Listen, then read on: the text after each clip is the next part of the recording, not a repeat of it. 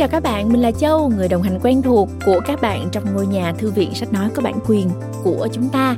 À, và mình đến từ Phonos, ứng dụng sách nói cũng như là các nội dung âm thanh số à, như à, tóm tắt sách, thiền, chuyện ngủ à, và ngoài ra thì chúng mình còn có cả ebook nữa. Thật là vui khi mà chúng ta lại được ngồi với nhau à, để mà cùng nghe một cái nội dung nhẹ nhàng, thư giãn À, vì vậy ngày hôm nay Châu sẽ chọn cuốn sách Hai vạn dặm dưới đáy biển nhé. Tuy được dán nhãn là sách dành cho thiếu nhi, nhưng mà Châu tin là những người như chúng ta hoàn toàn có thể thưởng thức cuốn sách thú vị này, coi như là một dịp để mình à, gọi là làm mới lại năng lượng. À, ra đời vào nửa cuối thế kỷ 19, Hai vạn dặm dưới biển ghi nhận um, bầu không khí sục sôi của một thời kỳ khát khao chinh phục biển cả của con người. Thời điểm đó thì việc đi dưới lòng đại dương là điều không thể những trang sách hoàn toàn chỉ là điều tưởng tượng nhưng mà ngày nay chúng ta đã có thể khám phá sâu dưới lòng đại dương và nhờ đó có thể thấy được cái nhìn đi trước thời đại của Jules Verne. Với cách thể hiện hấp dẫn, à, cách diễn đạt hài hước, dí dỏm, tác giả Jules Verne đã tạo nên kiệt tác hai vạn dặm dưới biển. Con người tưởng như là thật bé nhỏ trước đại dương lớn lao, nhưng với hình tượng thuyền trưởng Nemo và con tàu Nautilus Jules Verne đã khiến chúng ta nhận ra rằng con người thật là dữ dội. Bây giờ thì cùng lên thuyền thôi các bạn ơi. Châu sẽ mời các bạn cùng khám phá chuyến hành trình này nhé. Chúng ta sẽ nghe thử chương 1. Nếu các bạn yêu thích, hãy tải dụng Phonos và nghe phần còn lại. Cảm ơn các bạn.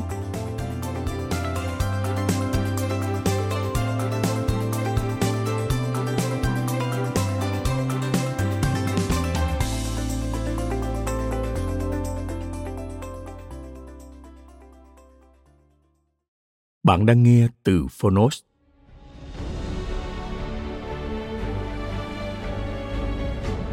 Hai vạn dặm dưới biển. Tác giả Jules Verne.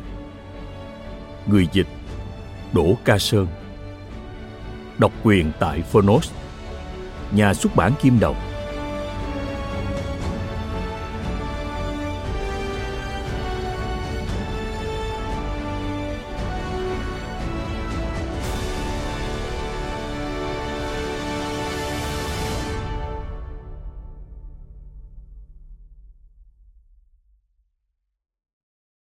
Phần 1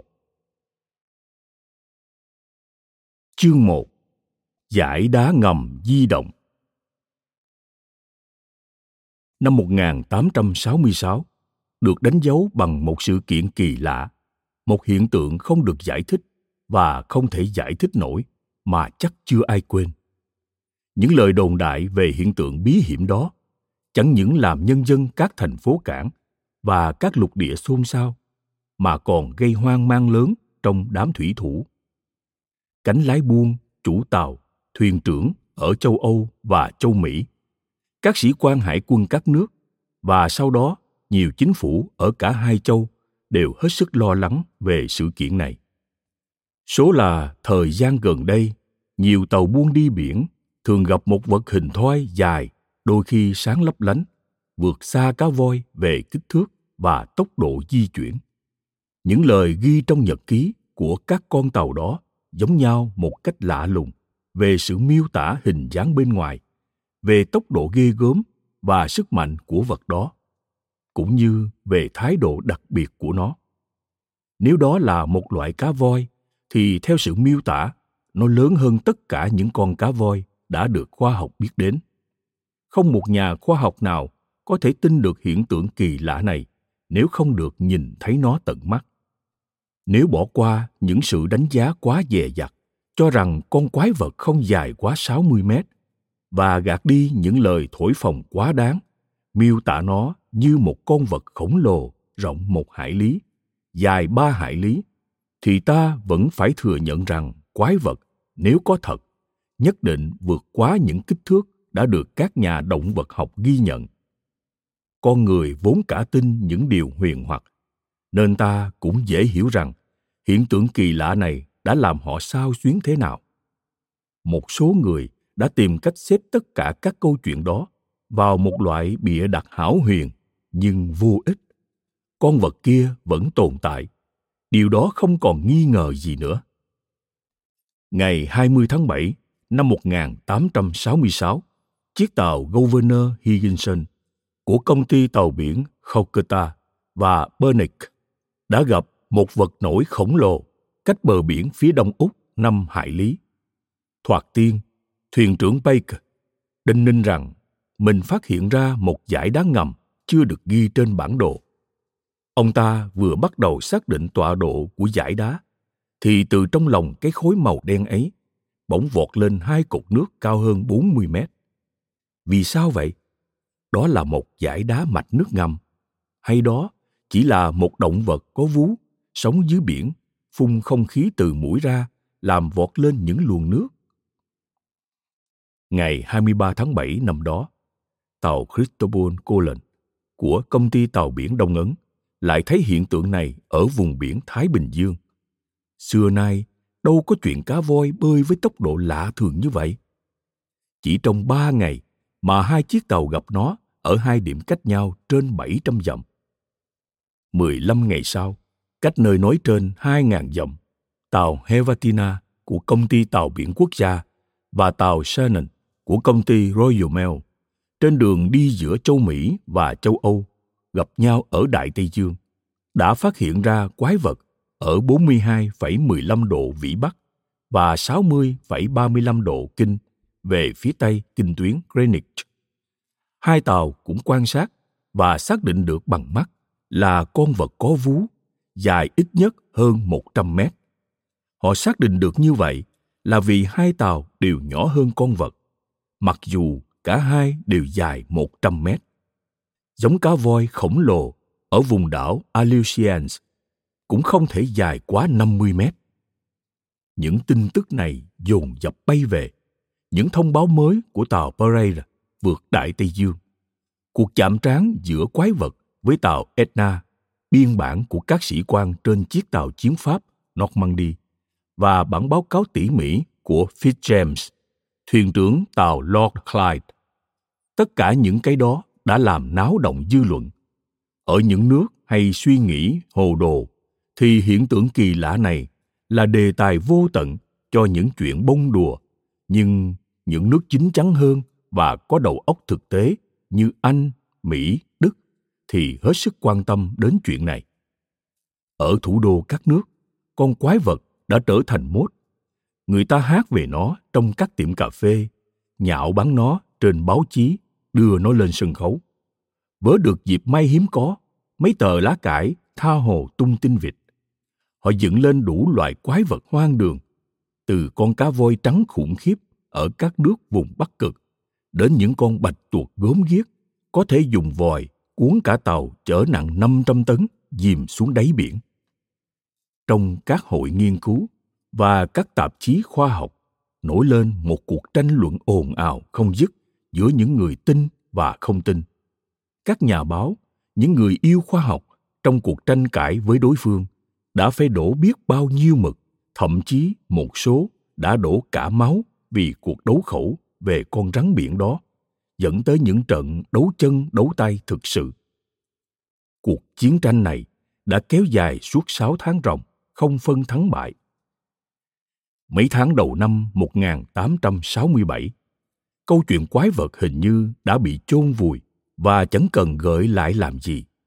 Nhưng những sự kiện mới lại lan truyền trong công chúng bây giờ không còn là chuyện giải quyết một vấn đề khoa học thú vị nữa mà là một nguy cơ nghiêm trọng quái vật đó đã biến thành một hòn đảo một dải đá ngầm di động bí hiểm không thể bắt được mùng 5 tháng 3 năm 1867, tàu Moravian của công ty tàu biển Montreal đang chạy nhanh ở 27,30 độ vĩ và 72,15 độ kinh, bỗng đâm phải một dải đá ngầm không thấy ghi trên một bản đồ hoa tiêu nào.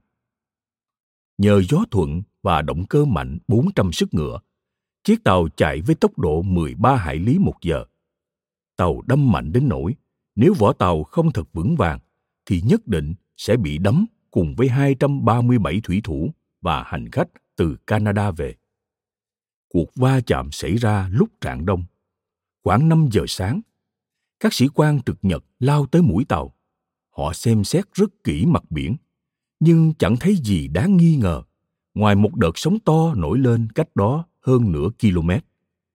Xác định tọa độ xong, tàu Moravian lại tiếp tục hành trình mà không thấy chỗ nào bị hư hại. Nó đã va phải cái gì vậy? Một giải đá ngầm hay xác một chiếc tàu bị đắm? Chẳng ai biết cả.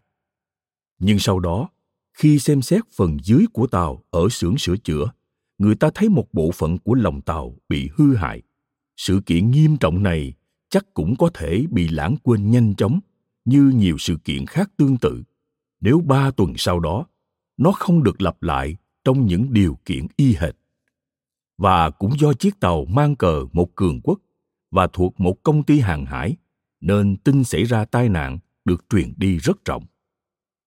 Ngày 13 tháng 4 năm 1867, tàu Scotia cũng thuộc công ty nói trên đang ở 15,37 độ kinh và 45,37 độ vĩ.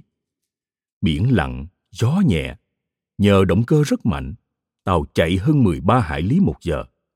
Guồng bánh quay đều trong sóng biển. 4 giờ 17 phút chiều, khi hành khách đang ăn trong phòng ăn, thì thân tàu bỗng rung lên vì va nhẹ vào một vật gì đó ở phía lái sau guồng bên trái một chút. Xét tính chất của va chạm, có thể đoán là tàu vừa bị một vật nhọn đâm vào. Nhưng có lẽ cũng chẳng ai chú ý tới sự việc đó nhiều. Nếu thợ đốt lò không chạy lên bon và kêu ầm lên. Hầm tàu bị thủng! Hầm tàu bị thủng! Trong giây phút đầu, hành khách hoang mang nhốn nháo, nhưng thuyền trưởng Anderson đã làm họ bình tĩnh lại. Thực ra tàu không bị đe dọa gì, vì nó được chia thành bảy ngăn riêng biệt không thấm nước, nên một chỗ rò rỉ nhỏ chẳng đáng sợ. Anderson lập tức xuống hầm tàu. Ông ta thấy ngăn số 5 bị ngập nước. Căn cứ vào tốc độ nước ùa vào, thì lỗ thủng ở thân tàu khá to. Cũng may là ở ngăn này không có nồi hơi, nếu có thì đã bị tắt ngấm.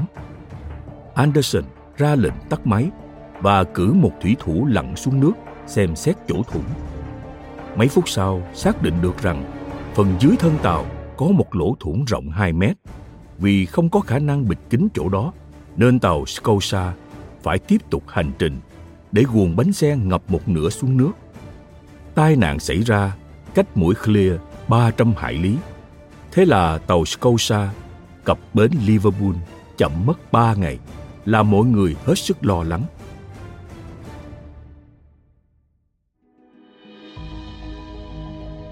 Tàu được đưa vào xưởng sửa chữa để các kỹ sư xem xét. Họ không tin ở mắt mình nữa. Ở thân tàu, dưới mặt nước 2 mét rưỡi, có một lỗ thủng hình tam giác cân. Ba cạnh của lỗ thủng rất nhẵn, tựa như bị kéo cắt. Rõ ràng là vật chọc thủng thân tàu phải có độ rắn rất cao. Hơn nữa, sau khi xuyên qua lá thép dày 4 cm, nó tự rút ra được. Sự việc đó không ai giải thích nổi. Từ ngày đó tất cả những tai nạn ngoài biển mà không có nguyên nhân đều quy cả cho quái vật. Nó phải chịu trách nhiệm về nhiều vụ đắm tàu. Đáng tiếc rằng số tàu bị đắm khá lớn và ít nhất có 200 trong số tàu đắm được coi là mất tích. Dù sao thì cũng do quái vật mà giao thông giữa các lục địa ngày càng nguy hiểm. Dư luận tha thiết yêu cầu phải trừ khử quái vật đó bằng bất kỳ giá nào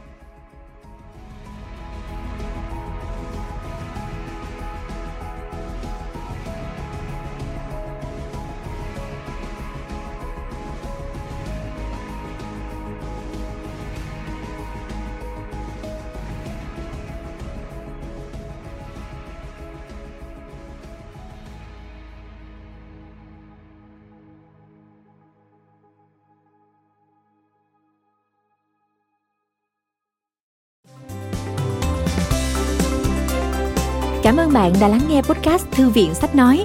Tải ngay ứng dụng Phonos để nghe trọn vẹn sách nói của kỳ này bạn nhé. Hẹn gặp lại bạn trong các podcast sau.